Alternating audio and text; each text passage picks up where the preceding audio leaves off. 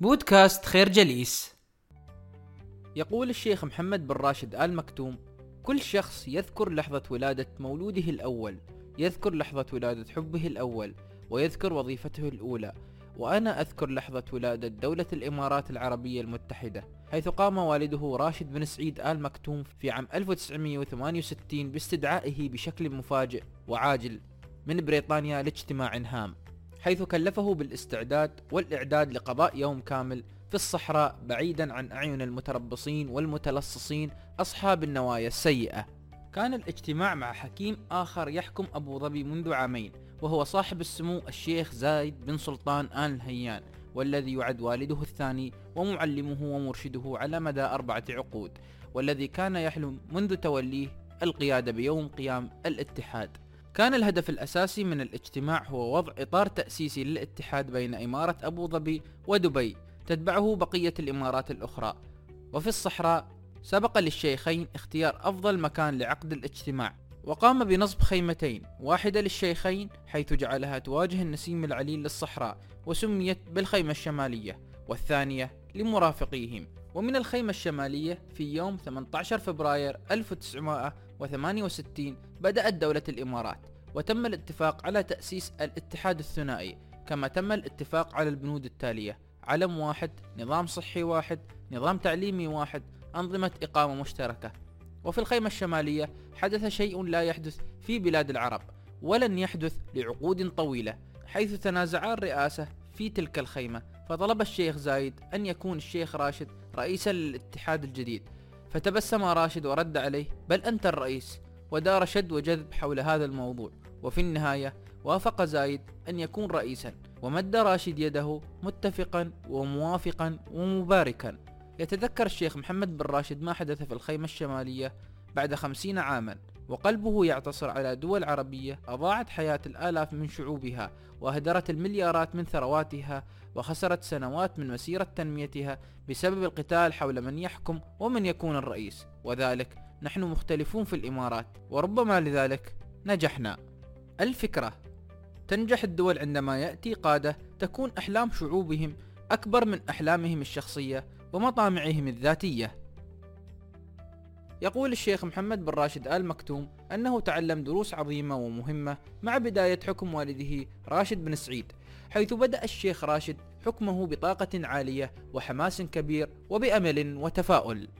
ففي كل يوم فكرة ومشروع وحكمة وكان من أول القرارات التي اتخذها والده عند توليه الحكم هو تأسيس مجالس للبلدية والتجار من الأشخاص الموهوبين في المجتمع حيث كان يجتمع فيها البناة والمهندسون والتجار والمثقفون.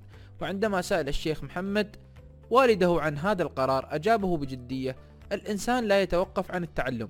نريد منهم أن يخبروننا كيف يريدون أن نبني دبي ونريدهم أن يعلموك كيف تكون قائدا. فقد بدأ تدريبك كذلك. فأدرك الشيخ محمد بن راشد أن الإنسان لا يولد كاملا فهو دائما في حاجة لعقل غيره لاستكمال عقله ورأيه. فلا يكبر على النصيحة إلا الإنسان الجاهل كما أن الإنسان في حالة تعلم مستمر لا تتوقف مهما امتد العمر.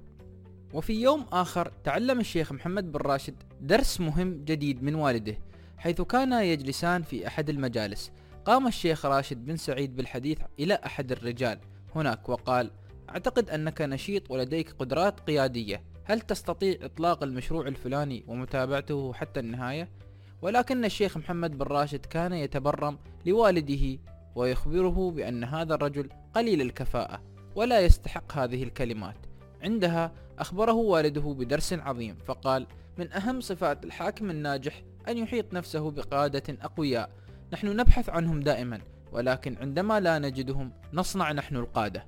الفكرة كبرت وشاهدت قادة كبار لدول عظيمة. كان خطأهم التاريخي الأكبر الذي أطاح بهم هو مستشاروهم المنافقون. يرى الشيخ محمد بن راشد آل مكتوم أن أزمة العالم العربي هي أزمة إدارية أكثر من كونها أزمة سياسية وأن العالم العربي بحاجة إلى إداريين أكثر من السياسيين يتمكنوا من إصلاح وتعديل الخلل التنموي في المنطقة. لذلك قدم في الكتاب عشر وصايا في الإدارة الحكومية للمسؤولين في عالمنا العربي وهي كالتالي الوصية الأولى اخدم البشر. فالغاية من الإدارة الحكومية والوظيفة الحكومية والإجراءات والقوانين والأنظمة هي خدمة الناس والمجتمع. الوصية الثانية: لا تعبد الكرسي. الوظيفة والمنصب والمسؤولية كلها مؤقتة، ستذهب عنها سريعا، وستذهب هي عنك. الوصية الثالثة: ضع خطة، فعندما لا تخطط فأنت تخطط لفشلك. الوصية الرابعة: راقب نفسك، راقب الأداء في مؤسستك واجعل لك رقيبا داخليا في المؤسسة وخارجيا محايدا. الوصية الخامسة: اصنع فريق عملك، لا تحلق وحيدا ولا تصفق وحيدا، اصنع فريق عمل يحملون أهدافك لآفاق بعيدة وجديدة. الوصية السادسة: ابتكر أو انسحب. الحكومات التي لا تبتكر تشيخ وتهرم، والأفكار المبتكرة تجدد الدماء وتسبق بها المنافسين وتقلل بها التكاليف وتمكنك من إعادة اكتشاف نفسك من جديد. الوصية السابعة: تواصل وتفاءل. تواصل مع جمهورك باستمرار مع مجتمعك ومع الإعلام، فمن خلالها ترسخ مفهوم الشفافية ويعرف الناس أين تمضي بمؤسستك. الوصية الثامنة: لا تكن من غير منافس. التنافسية مفهوم ومبدأ مهم في سلوكنا البشري. نافس نفسك أو غيرك ولا ترضى إلا بالمركز الأول. الوصية التاسعة: اصنع قادة. اصنع قادة تصنع مستقبلا وبالتالي تضمن استمرار التفوق وتفتح آفاق جديدة وتطلق طاقات عظيمة. الوصية العاشرة: انطلق لبناء الحياة، لا تستهن بدورك أو عملك أو جهدك، فأنت تعمل في مجال صنع الحياة وتصميم المستقبل وبناء الأوطان. الفكرة: وظيفتنا أجمل ما في حياتنا، بل هي الحياة.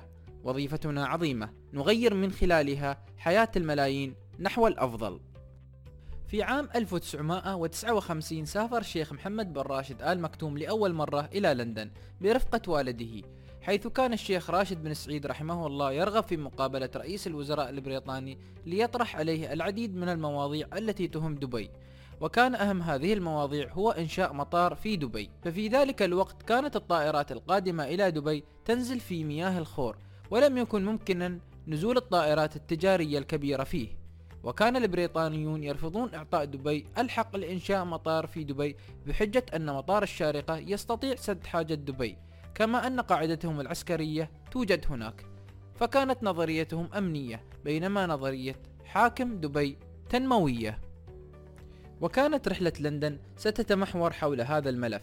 كانت العلاقة بين بريطانيا ودبي علاقة باردة تتميز بالمجاملة الظاهرة حيث تم توقيع معاهدات واتفاقيات تقضي بتولي آل مكتوم الشؤون الداخلية في حين أن البريطانيين كانوا يتولون الشؤون الخارجية والدفاع. ركب الشيخ محمد بن راشد الطائرة مع والده وتوجه إلى لندن وكان السفر في ذلك الوقت شاقا ويستغرق العديد من الأيام. حيث أن هناك العديد من رحلات الربط والتوقف وعند وصولهم إلى لندن دهش الشيخ محمد بن راشد من المطار الذي شبهه بمستعمرة للنمل حيث كان يكتظ بأعداد كبيرة من المسافرين الواقفين في طوابير طويلة. كان المنظر مهيبا يعبر عن قوة لندن وعن ضخامة حركتها الاقتصادية وفي تلك اللحظة أدرك الشيخ محمد أن حركة المطار النشط ترتبط وبشكل كبير مع قوة الدولة. فهو يمثل القوة والتجارة ويبين مدى رغبة الملايين لزيارة هذه المدينة وتساءل في نفسه هل سيكون لدبي مطار مثل مطار لندن؟ فنحن وبكل تأكيد لسنا أقل من الآخرين وفي صباح اليوم التالي ذهب الشيخ محمد بن راشد مع والده إلى مقر رئاسة الوزراء حيث سيجتمعون برئيس الوزراء البريطاني آنذاك هارلود ماكميلان وهناك دار نقاش حازم بين الشيخ راشد بن سعيد ورئيس الوزراء حول موضوع المطار وأكد الشيخ راشد بأن دبي مستعدة وقادرة على تشغيله وأنها بحاجة إلى أن تكون مربوطة بخطوط طيران إلى كافة دول العالم. وفي ختام النقاش الطويل حصل الشيخ راشد على الموافقة على هذا المشروع. اليوم تستقبل المطارات في دبي أكثر من 20 مليون سائحا سنويا وتزدحم بأكثر من 113 شركة طيران تربط دبي مع كافة مدن العالم. الفكرة المستحيل وجهة نظر والعالم يفتح أبوابه لمن يعرف ماذا يريد.